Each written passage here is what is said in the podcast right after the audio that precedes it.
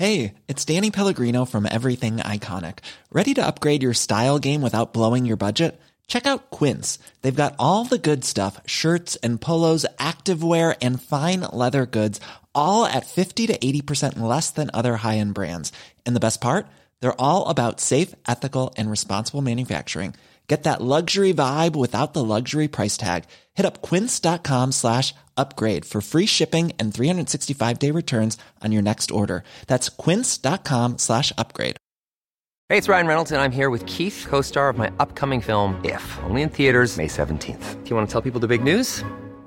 All right, I'll do it. Sign up now and you'll get unlimited for $15 a month and six months of Paramount Plus Essential Plan on us. Mintmobile.com slash switch. Upfront payment of $45 equivalent to $15 per month. Unlimited over 40 gigabytes per month. Face lower speeds. Videos at 480p. Active Mint customers by 531.24 get six months of Paramount Plus Essential Plan. Auto renews after six months. Offer ends May 31st, 2024. Separate Paramount Plus registration required. Terms and conditions apply if rated PG.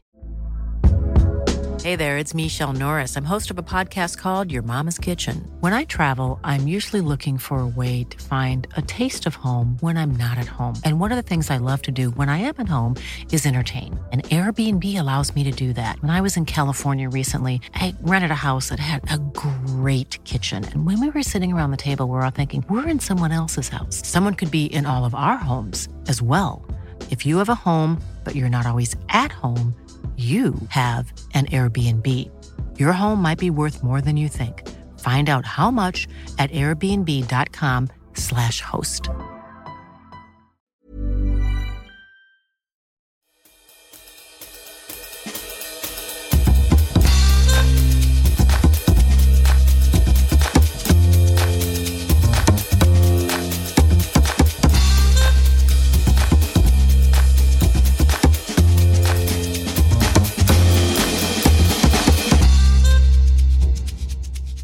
God dag kamrater och välkomna till ett nytt medlemsmöte i föreningen Vinskolan. Din eh, kollektiviserade röst för att bli hörd och respekterad i en allt mer svårförstådd, underlig och högljudd vinvärld.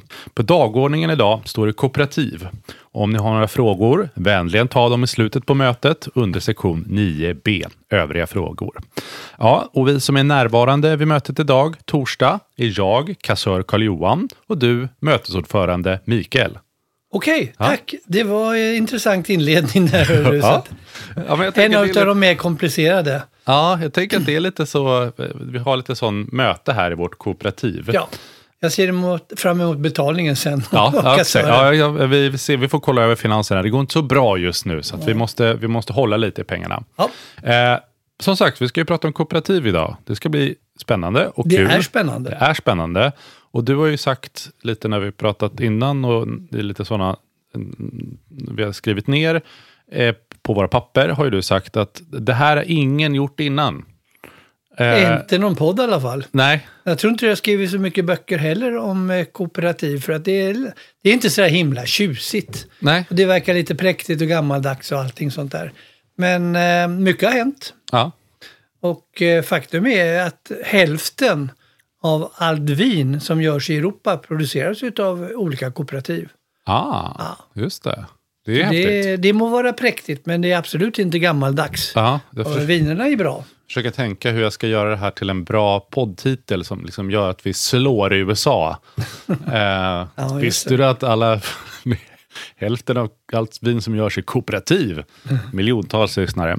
Nej, men eh, jag tycker, spännande tycker jag det ska bli och eh, tydligen då så är det inte så ovanligt som jag trodde, trodde det var för ungefär tio sekunder sedan. Eh, Nej, de har, väl- verkar ju liksom bakom hela den där tjusiga fasaden utav eh, eh, fräcka vinhus, stora slott och Ja. små vinbönderna som gör sitt stolta vin varje dag och skördar. Och, mm, Ja. det, det är liksom lite storskaligt samtidigt som det är småskaligt. både, kan det vara båda samtidigt? Det kan det vara. Jaha, spännande. Men vad, vad är liksom... Vad, har du någon åsikt om vinkooperativ sådär på rak arm? Idag tycker jag det är rätt kul faktiskt, men min föreställning har väl varit att antingen är det den där lilla bykooperativet där den gamla tanten kommer och körandes med några korgar med Okej, druvor i sin typ franska Dörsevå Ja. och lämnar av. Eller det här jätte, jättestora kooperativet i- Ja. i Tyskland där det finns några Okej, tvärtom. eh, ja, riktigt stora med kanske flera hundra tusen medlemmar. Som, och båda de här har jag inte haft någon föreställning om att de gör speciellt bra vin. Nej, de, de gör på väldigt olika sätt, men det blir inget bra. Jag vet inte. Nej. Eh, men, och den här föreställningen, den har du då haft sedan 1988. eh, har, och den menar du har förändrats? Ja, alltså allting, hela vinvärlden har ju förändrats och Ja. vinkooperativerna jobbar ju på andra sätt och har blivit så mycket bättre. Mm.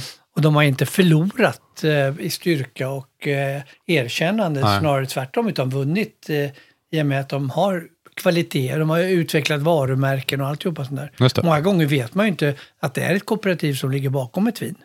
Nej, ska vi, ska vi så att säga, för alla er som undrar nu, vad i helskotta är ett kooperativ?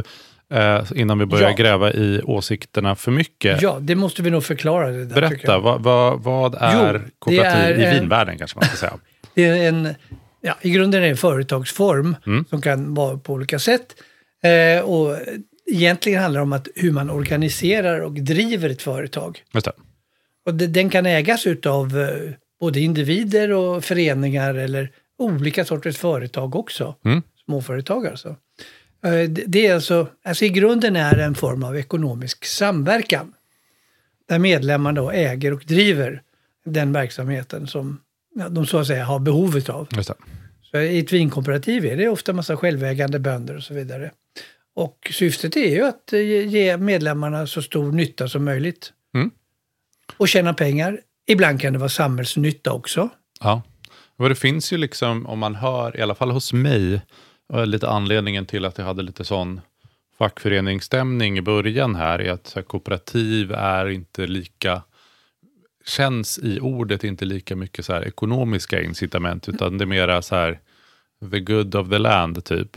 Eh, men i sig, och särskilt när det handlar om vin, så, har, så är, är det inte så, utan det är bara liksom formen man har på Så är sitt det. bolag. Så man kan, I grunden, om man går ännu längre tillbaka, Ja, det, det, det gör vi. gru, grunden till grunden. Ja, ja. Nej, men det, det kan man säga, det är en form av socialism eh, på det sättet ju. Aha. Och eh, jag kan nog påstå att är lika gammalt som människor har bott i byar. Mm.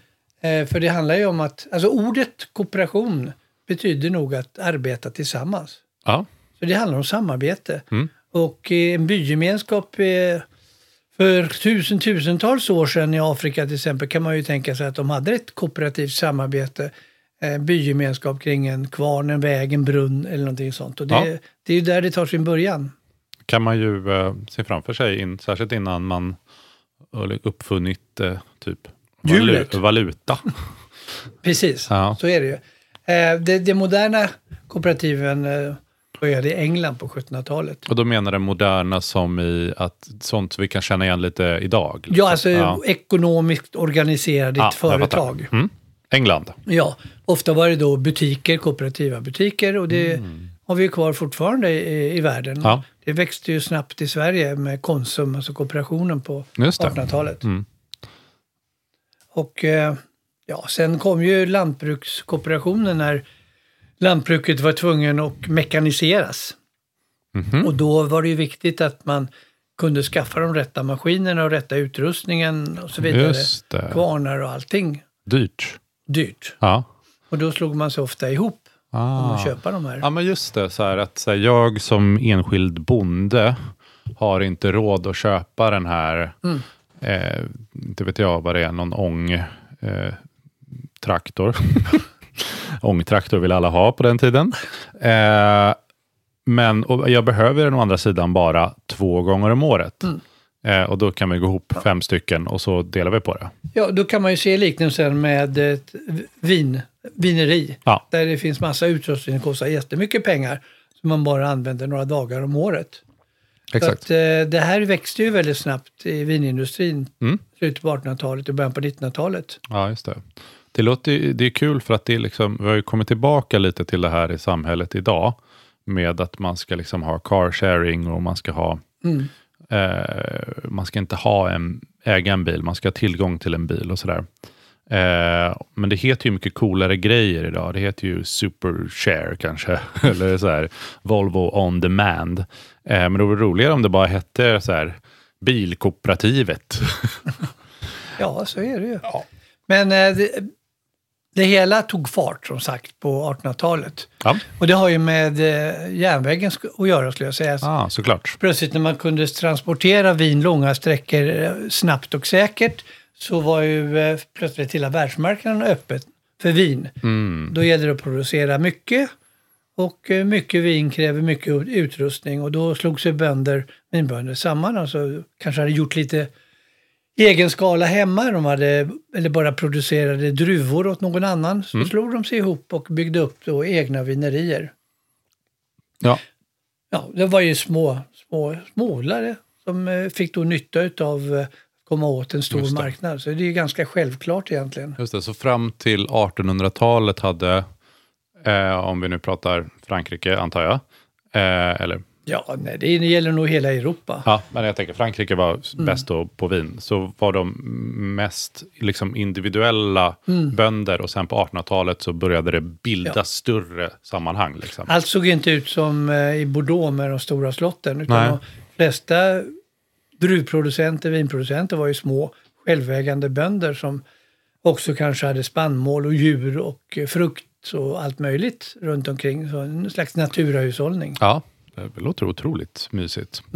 Ja, men förlåt, fortsätt. Nej, Eh, men eh, under 1900-talet eh, tog det ju fart under krigen. Det, det är ekonomiska förhållanden som gjorde att det blev problematiskt att överleva. Och då slog man sig samman i kooperativ. Tyskland blev väldigt stort eh, efter andra världskriget, första världskriget då, Mm. som drabbade dem hårt. Och eh, depressionen under 1920-talet naturligtvis. Just det. Eh, annat exempel, eh, Spanien. Mm. De hade ett inbördeskrig som slog hårt mot ekonomin i landet Det och hade de. efter det så skapades många kooperativ för att, att komma åt helt enkelt utrustning och eh, världsmarknaden igen. Ja, just det. Det blir lite så här, vad säger man? Det är föregångaren till Europa det här. alltså så här EU. Ja, exakt. Man går ihop för att få lite mer makt och kunna hävda sig mot andra aktörer. Liksom. Så är Eh, det. Men nu har vi ju pratat, eh, det du har sagt nu eh, har jag tolkat som att är Europa. Ja, Ja. Är det här europeiskt, det här med vinkollektiv, är det en europeisk liksom, företeelse? Jag, ser liksom inte framför mig det i USA på samma sätt. du såg inte de här stora kooperativen nej. i Napa Valley.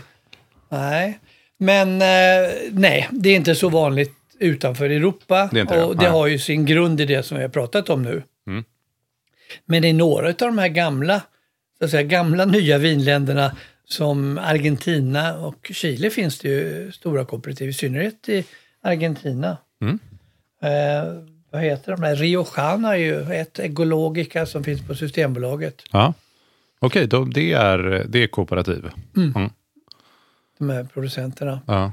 Eh, I Sydafrika växer det fram lite nya idag. Eh, och det, då handlar det kanske mer om socialt ansvar för den svarta befolkningen, lantbruksbefolkningen där. Just det. Eh, men det är roligt, så i Sydafrika Mm. fanns ett av världens största kooperativ som kanske många känner till. KWV. Mm. Jag gör inte det, men folk kanske gör. Ja, som ska utläsas, ska du få höra. Ja. Ko- Kooperative Vinbauersvereinigung från Sydafrika. Afrikans. Otroligt svårt att uttala, men det lät, det lät lite, det lät rätt tycker jag. I alla fall, eh, de hade ju hundratal, upp mot tusen medlemmar och det skapades början på 1900-talet, 1918 tror jag. Mm. Men eh, idag privatiseras. Okej, de har... Men som varumärke finns det ju kvar faktiskt, KWV. Ja, de får hoppa över K i KVV då, eftersom Ja, jag antar att kooperative betyder kooperativ. Det kan du lita på. Ja. Eh, spännande. Eh, ska vi... Du har nämligen lite så tips på eh, kooperativ, främst i Europa. Ja, det blir ju så. Ja. Ska vi hoppa till en sån del? Det ska vi absolut göra. Bra. Cool fact a crocodile can't stick out its tongue. Also, you can get health insurance for a month or just under a year in some states. United Healthcare short term insurance plans, underwritten by Golden Rule Insurance Company, offer flexible, budget friendly coverage for you. Learn more at uh1.com. I'm Sandra, and I'm just the professional your small business was looking for. But you didn't hire me because you didn't use LinkedIn jobs. LinkedIn has professionals you can't find anywhere else, including those who aren't actively looking for a new job but might be open to the perfect role, like me. In a given month, over 70% of LinkedIn users don't visit other leading job sites. So if you're not looking on LinkedIn, you'll miss out on great candidates like Sandra. Start hiring professionals like a professional. Post your free job on linkedin.com/people today. Hey, it's Ryan Reynolds, and I'm here with Keith, co star of my upcoming film, If, only in theaters, May 17th. Do you want to tell people the big news?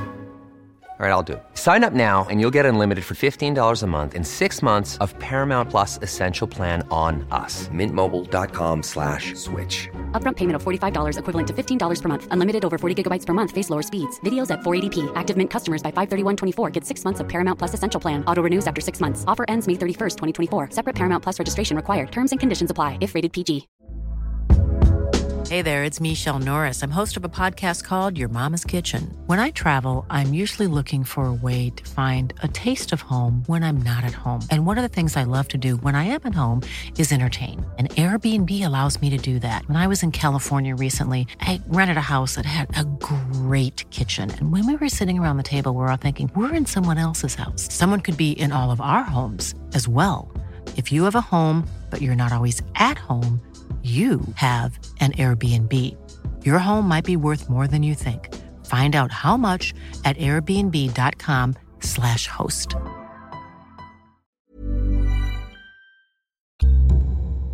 Då så, då tar vi fram papper och penna. Ja. Eller får ni väl lyssna på det här fler gånger. Ja. Men vi som mötes, mötesordförande kräver jag detta. Ja, ja, och eh, jag ser till då att eh, alla betalar sin medlemsavgift. Ja, och inte skriva i någon mobil utan här gäller papper och penna. Ja, återanvänd gärna pennorna, det är dyrt. Ja, ja alltså det finns kooperativ eh, i hela Sydeuropa. Jag tänkte prata om några länder i alla fall. Ja, Frankrike då först och främst. Spanien, Italien och, Tyskland. mm, vad kul. Vad kul att Frankrike har börjat med vin, det visste jag inte. Nej. Nej. Ja, de har varit rätt stora faktiskt. vad kul, jag gillar det, sådana underdogs. Ja, just det. Nej, men eh, jag tänkte vi ta ett exempel från Bordeaux. Ett typexempel kan man säga. Ja. Av ett kooperativ. Som heter Union du Producteur du Saint-Emilion. ah, riktigt Emilion. Alltså det är en, Ja. ett ursprung, ett område i Bordeaux. På den östra stranden. Ja, jag fattar. Mm, en stad på en kulle. Ja. Eh, och eh, det skapades på 1930-talet av en slottsherre som ville hjälpa eh, ett antal vinbönder Mm. att tjäna kanske lite mer pengar och bildade då detta kooperativ. Och eh, idag har de 150 medlemmar. Mm. Äger 700 hektar vinmark.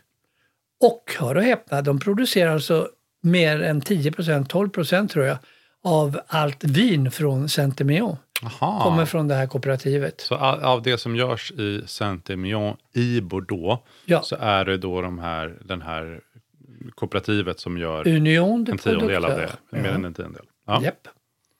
Och eh, ja, det är ett vin finns på Systembolaget. Ah, okej. Les Eaux du Granger, Les Eaux du 199 Granger. kronor. Det gissar jag att det är Les Houts då. Ja, det kan du väl säga. Ja, nej, men bara, om man ska komma ihåg det så Ja. är det så det skrivs. Det kan Eh, säga. Ja, alltså ett Union de Producteurs, ja, det kan heta Cave Cooperative eller Le Vigneron de och eh, som vi sa, så hälften i Frankrike också är eh, Kooperativ. av allt vin. Ja. Och nu ska du lista alla. Ja, just det. Mm. Eh, men i Frankrike fick jag också negocianter, alltså vinhandlare, som är lite grann samma sak. Kanske. De det. slår, slår sig ihop om någon som buteljerar och säljer vinet. Mm, just det. Eh, champagne finns det faktiskt, hör och häpna, ett antal jättebra Mm. kooperativ, kanske inte alla vet. Sitter jag och hör och häpnar. Ja, hör och häpna. Eh, Palmer och Company, Mhm. som är en känd champagne för många, är faktiskt ett kooperativ. Det är ju stort ju, känns det Ja, som. Ja. Mm. med 200, över 200 medlemmar och 400 hektar. Nicolas Fuyat känner en del till också. Ett ja, känt varumärke för absolut. eh, champagne, Ja. också ett kooperativ. Men eh, alltså, den heter ju Nicolas Fayette eller Fayette, eller jag vet Ja. inte hur man uttalar det. Det låter inte så kooperativigt när det heter en person. Nej, det kan man väl säga och det är väl ett sätt för dem att inte framstå så kooperativiga. Okej. De vill låta som ett lite privat företag så de har väl tagit ett namn från en, en av grundarna till kooperativet. Ja. Eh, I alla fall så har de slagits ihop nu med ett annat kooperativ, Aha. Castelnau. Och hör och häpna igen. Nu häpnar jag. Häpna, för de har 3000 hektar Oj. och producerar nästan 10% av all champagne. Jaha, oj. Då, nu fattar jag siffran lite mer. Så 10% av all champagne som tillverkas är från de här två ihopslagna kooperativen. Då. Gör det? Det är ju väldigt eh, mäktigt. Ja. Och i eh, söder finns det ett som heter Devaux som har blivit väldigt omtalat. Det finns Jaha. i Sverige också. Eh, Union Auboise, alltså Åby heter ju området. Och sen stötte jag på ett faktiskt ett bra kooperativ. Um, Le Menil, alla som älskar champagne vet ju vad Le Menil är. Ett läge i eh, Côte Blanc, alltså i södra området i Champagne. Centrala Champagne där. Eh, och det, det heter vad heter de? Eh, Ja, det heter Luminil faktiskt. Grand Cru-läger och det är den här vinleverantören Vinoteket. Eh, som har en del kul grejer faktiskt. Ja, Och det här ligger granne med Salon som då är jättebra. ah, okej. Så att det, det dyker upp lite här och var. Le Menil. Ja, precis. Sen gillar jag istället i Chablis. Ja, nu, nu hoppar vi till Chablis. Ja, det Ja. är inte så långt ifrån eh, Champagne. Nej. Eh, La Chablisienne. Mhm. Eh, jättestort. De äger en fjärdedel av vinodlingarna i Chablis. Mhm. Du ser. En fjärdedel, ja. Ja. Eh, 300 medlemmar, grundat 1923.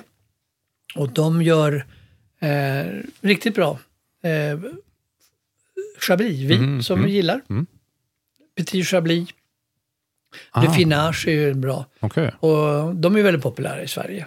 Ja, det, det är sådana varumärken till och med jag känner igen Ja. som har någon form av, liksom inte kan lära mig vinnamn överhuvudtaget. Nej, då står det är- Petit Chablis. Det Ja. kan vara eh, Brocard också. Just det. För de är också stora i Sverige. Mm. Brocard och Chablis igen. Eh, I eh, Alsace Alsace? I Alsace gillar vi alla. Där finns ett par Okej. riktigt bra eh, kooperativ. Det finns många, men jag gillar ju Cave du Turkheim. Som gör, Turkheim i staden då. Ja, just det. Eller Turkheim, om det ska vara lite franska. Det är Tyskland. Jättebra. Ja, Ja, och Wolfberger i Egisheim. ja. okej. Ja. Eh, och Wolfberger har faktiskt 1200 hektar och nästan 500 medlemmar. Men du, du menar inte att de här samarbetar, de två? Nej, nej. Nej. nej. Utan det är två olika. En Det är heter olika. Turkheim och en heter Wolfberger. Wolfberger. Ja. Sen finns det några andra i- som finns i Sverige. Bestheim och Cave du Ribovier. Mm. Ja, ja. Eh, ska vi hoppa vidare? Det kan vi göra. Ja. Om du inte har några kommentarer på detta så hoppar vi till södra Frankrike. Ja, ja. Eh, Cave du Château de Chenas i Beaujolais. Mm. Och ett väldigt stort och känt. Eh, Cave du Tain. T-A-I-N. Alla vinvänner vet ju att det finns en stad som heter Tain-l'Hermitage. Hermitage är ju ett berg. Mm. Staden då ligger där nedanför berget. I Råndalen. Där gör de då Hermitageviner och allt möjligt. Det är ett kooperativ. Mm. Ett annat, ja det var ju från det här vinoteket också, som heter Ronea som är ganska stora. Okej. Eh, mycket kvalitet för pengar. Det får man generellt sett med de här kooperativen, måste jag säga. Eh, de, kan, de drar liksom inte på med eh, statuspengar på flaskorna som enskilda slott och sånt där kan göra. Ja, just det. De, de, eh, det är lite schysstare prissatt. Ja, Ja. Jag, jag tycker nog det. Eh, ett mycket bra ställe i eh, Provence, Ja. Brignoles, heter Estandon. Estandon.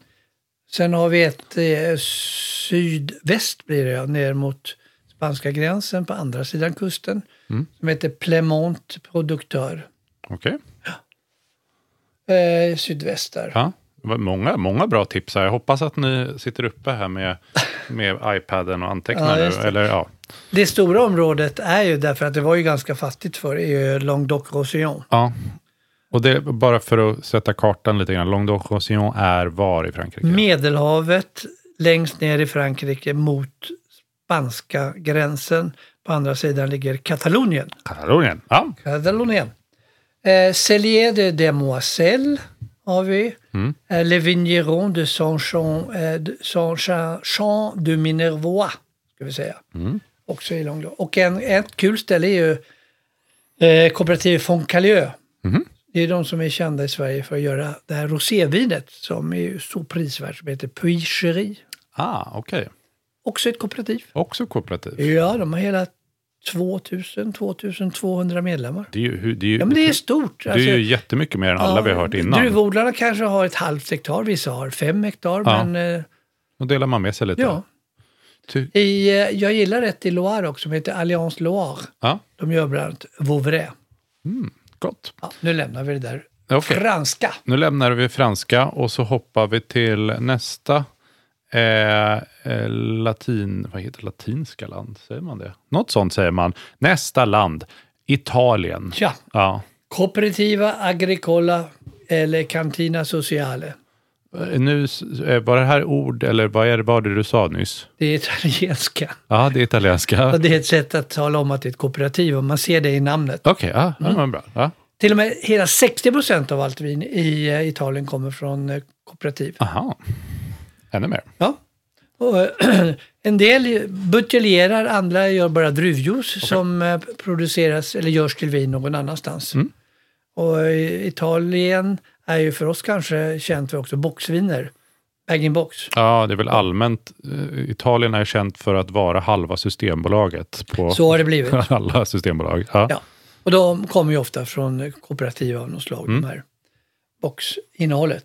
Ja, just det. Det kan jag tänka, eller, på ett sätt kan jag förstå det, på ett sätt inte. Men eh, ja, det, det är mycket kooperativ, så det är klart att de gör allt möjligt. Ja. ja. Men det är inte alla som eh, gör bag-in-box. Nej. Vi har ju några som är riktigt bra. Ett av de populära i Sverige är Mezza Corona. Eh, Som gör viner under namnet Mezza Corona. Ja. Ett varumärke. Men de har ju också ett bubbelvin. Eh, gjort enligt champagnemetoden som heter Rotari. Ah, det, det är ju väldigt, det har ju blivit ganska mycket dyrare tycker jag, men det är ju fortfarande ett toppenmousserande om man inte ska köpa champagne. Ja, men det är jättebra grejer. ja. Eh, men den största, nu ska du få höra, 30 000 hektar Aha, finns det ko- kooperativ som har i Emilia Romagna, alltså lite söder om där. Aha. Eh, Gruppo Caviro de. Gruppo Caviro. Ja. Ja, I Apulien, där kommer ju många boxar ifrån förvisso, men de har bra kooperativ också. Due Palme, Ja. 6 000 hektar. Ja. Och eh, mitt favoritvin ja. nerifrån där är Cooperatino. Det har vi pratat det. om. Det har vi pratat om. Förra gången du nämnde det så tog det slut på olika systembolag, att folk sprang och köpte det. Det var kul. Ja, men det är fortfarande väldigt Ja. prisvärt. Och det är ett kooperativ Ja. med ett gäng envisa medlemmar som säger nej, vi ska göra det här vinet. Det ska smaka likadant som förr. Nej, vi ska inte höja priserna. Ja, det är liksom Italiens konservati- konservatism i en flaska. Det här ska alltid vara så här. Ja. Men eh, ja, bra, bra, bra vin håller de på med. Eh, nu lämnar vi Italien. Ja, Okej, så det, Frankrike pratade vi jättelänge om. Italien inte lika länge. Nej, Nej, eh, det är rätt åt dem av någon anledning. Eh, Spanien då? Pratar vi inte lika länge om heller kanske. Nej, det får du bestämma. Men det finns många kooperativ i Spanien. ehm, och där också 60 procent faktiskt, även Portugal. Men jag tänkte prata om La Mancha. För kul. där, alltså La Mancha är ju världens största vinområde. Just det, det här har vi Där, pratat om. Ja. ja. Ja. 40, nej 400 000 hektar. Det är liksom eh, Mycket. är helt enormt. Det är liksom ett land. Ja. Eh, nästan hela La Mancha, då området, är söder och sydost om eh, Madrid. Mm.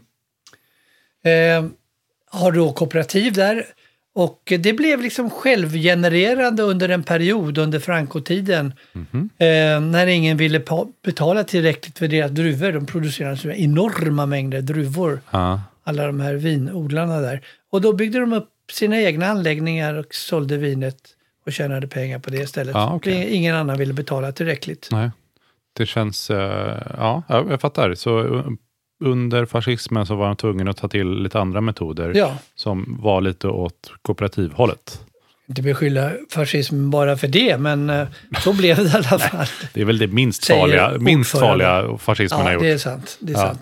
Men faktum är att 70 procent av alla druvodlare i La Mancha säljer sina eh, druvor då till Coop. Okej. Där finns också ett, ja det är nog ett av de största faktiskt, Ja. eh, som heter Cooperativa Virgen Virgen heter den, och de las Viñas. 2500 medlemmar. Det är också väldigt många. Det är väldigt Kommer många. man Tänk dem med medlemsmötena. Ja, tack herr ordförande. kan vi alla säga som är närvarande. Ja. Får jag ställa en liten mellanfråga här då som är eh, in- inte specifikt kopplat kanske till Spanien men bara så man får, eh, jag förstår. När du säger kooperativ så är det oftast då alltså att vinbönderna eh, istället, om det inte är ett kooperativ så kommer vinbönderna ge bara till en. De, vinbonden och vinproducenten hänger ihop. Och de, de, de kommer bara från ett ställe. Medan när det är kooperativ så är det massa olika individuella som tillsammans skickar. Ja, Det är som är medlemmar Ja. i olika företagsformer, men Ja. de, de är liksom ägare utav det här kooperativa företaget. Ja, jag fattar. Annars är det ju många storproducenter, du kan säga i Kalifornien fungerar det ju så. Mm. En producent blir jättestor och producerar jättemycket viner och säljer mer och mer, men han har inte druvor så det räcker. Mm. Nej. Och då köper de in druvor från druvodlare. Ja. Jag skulle gissa att i Napa Valley kommer nog hälften av alla druvor till det vin som görs där från enskilda druvproducenter. ja, Där många utav dem sen öppnar eget. jag fattar. Ja, men det är, de har sitt eget lilla företag och så kränger de vin Ja. så här. Medan det Och sen här när de har ihop. blivit tillräckligt rika på det så bygger de ett eget litet vineri. Ja, och så blir det ett eget litet nytt vin. Ja. Jag fattar. Det var, det var för mig som eh, bara försöker hänga ihop hur 2400 medlemmar någonsin kan komma liksom överens. Men det är för att de skickar in det liksom till en central punkt som gör vinet. Det är inte så att de håller på med en del var här. Nej. Eh, Och alla har ju ett gemensamt intresse att det går bra. Jag fattar. Eh, toppen. alla. Vi tar oss till nästa plats. Och du har skrivit att nästa plats är Deutschland. Plats och plats. Ja, land. Land kallar vi det Ja. sånt. Winzergenossenschaft, vad säger du om det? Det säger jag, typiskt krångligt tyskt ord säger jag. Ja, det är kooperativ. Mm. Ja. Vinkooperativ. VGS brukar det ofta stå. Genossenschaft. Ja. Winzerverein. I alla fall, eh, det finns rätt mycket. Eh, 30 procent av alla vingårdar i eh, Tyskland är kooperativ. Lite mindre. Ja. Är medlemmar i kooperativ, ja. Eh, och eh, fast det är alla vingårdarna kan Ja. säga. Men fast två tredjedelar av alla vinodlare Ja. är en del av ett kooperativ. Okej, då är Det- det...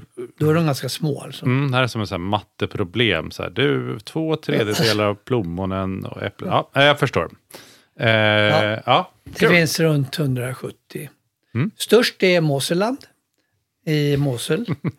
Jag tycker att det låter som så här, Legoland för Riesling-älskare. Ja, i alla fall. Störst är Disneyland. Moselland. Ja, De är väldigt populära, Mm. gör väldigt bra. Men eh, det första är betydligt äldre än vad Moselland är. Grundades redan 1834 ja. eh, i Württemberg. Pinot Noir-land. Pinot Noir-land. Det var kul om det hette det. Ja, jag fattar. Ja, Ja, och eh, Württemberg görs faktiskt 8 av 10 viner på, från, på kooperativ. Mm. Även Baden i stort. Jag gillar ju ett i Pfalz. Som heter, kooperativet heter Winzerverein Deidesheim. Och ligger Ja. i Deutsche Weinstraße. ja, otroligt krångligt att säga, men ja. ja. Det är vackert. Det är fint. Ja, deras populäraste vin heter Deidesheimer Herrgottsacke. Det låter verkligen som någon som ska låtsas prata tyska. Deidesheimer Du pratar ju tyska ju. Jo, men ja, och det här är- betyder ju ingenting. Deidesheimer Ja, Herrgottsacke. Deidesheim är en ort. Ja, jag vet, men det är det jag menar. Det är, inget, det är, det är inga ord.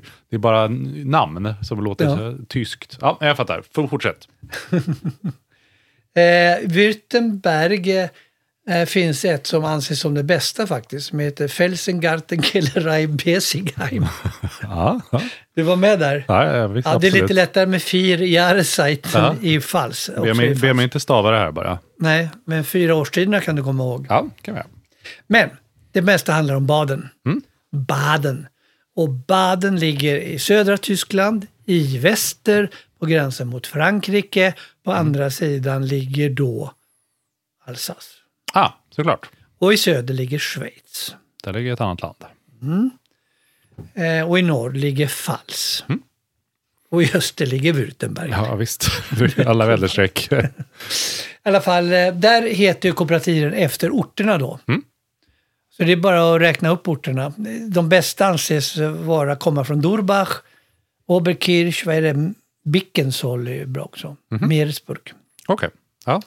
Så där har du lite kooperativ och titta efter i Baden. Ja, k- kul. Det är då är det intressant att det finns i alla de här, det här nu har vi liksom tagit de tre största länderna i eh, vinländerna. Är, är det Kan man säga det? Är, Fy, fyra blev det väl? fyra? Ja.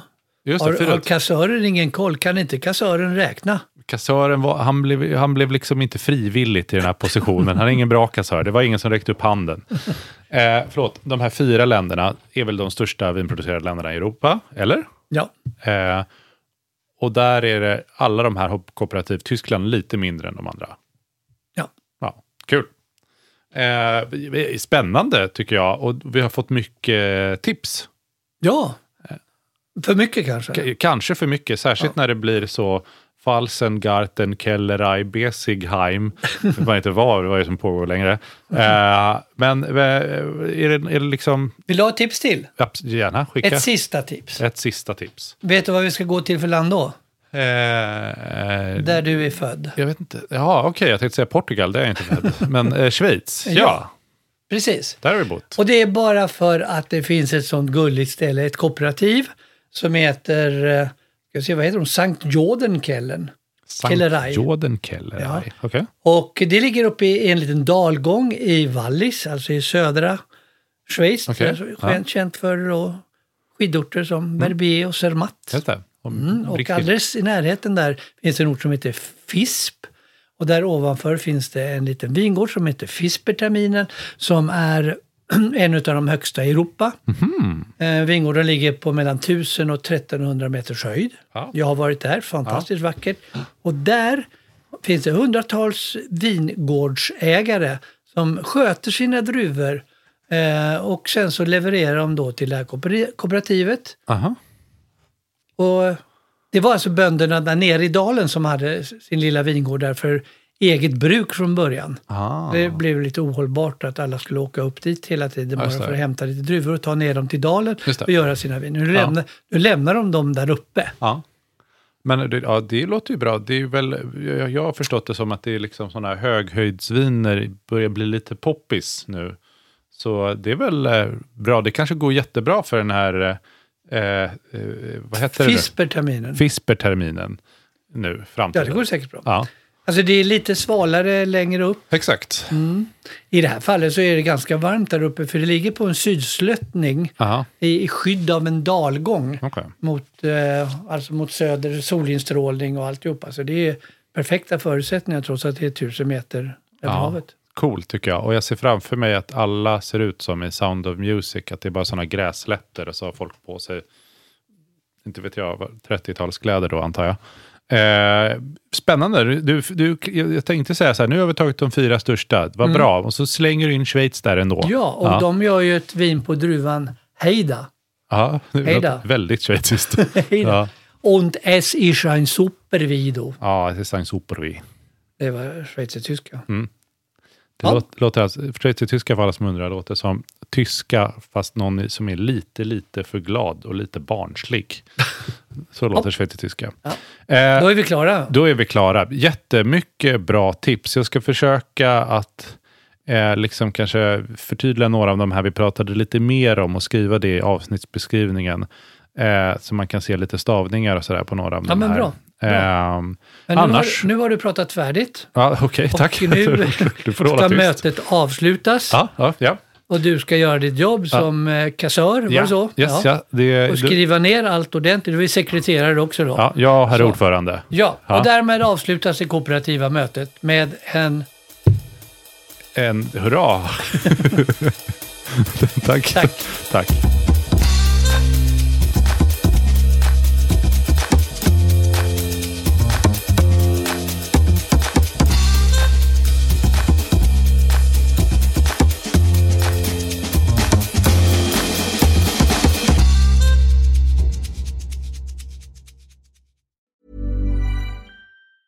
Planning for your next trip? Elevate your travel style with Quince. Quince has all the jet setting essentials you'll want for your next getaway, like European linen, premium luggage options, buttery soft Italian leather bags, and so much more. And it's all priced at 50 to 80% less than similar brands. Plus, Quince only works with factories that use safe and ethical manufacturing practices. Pack your bags with high-quality essentials you'll be wearing for vacations to come with Quince. Go to quince.com slash trip for free shipping and 365-day returns.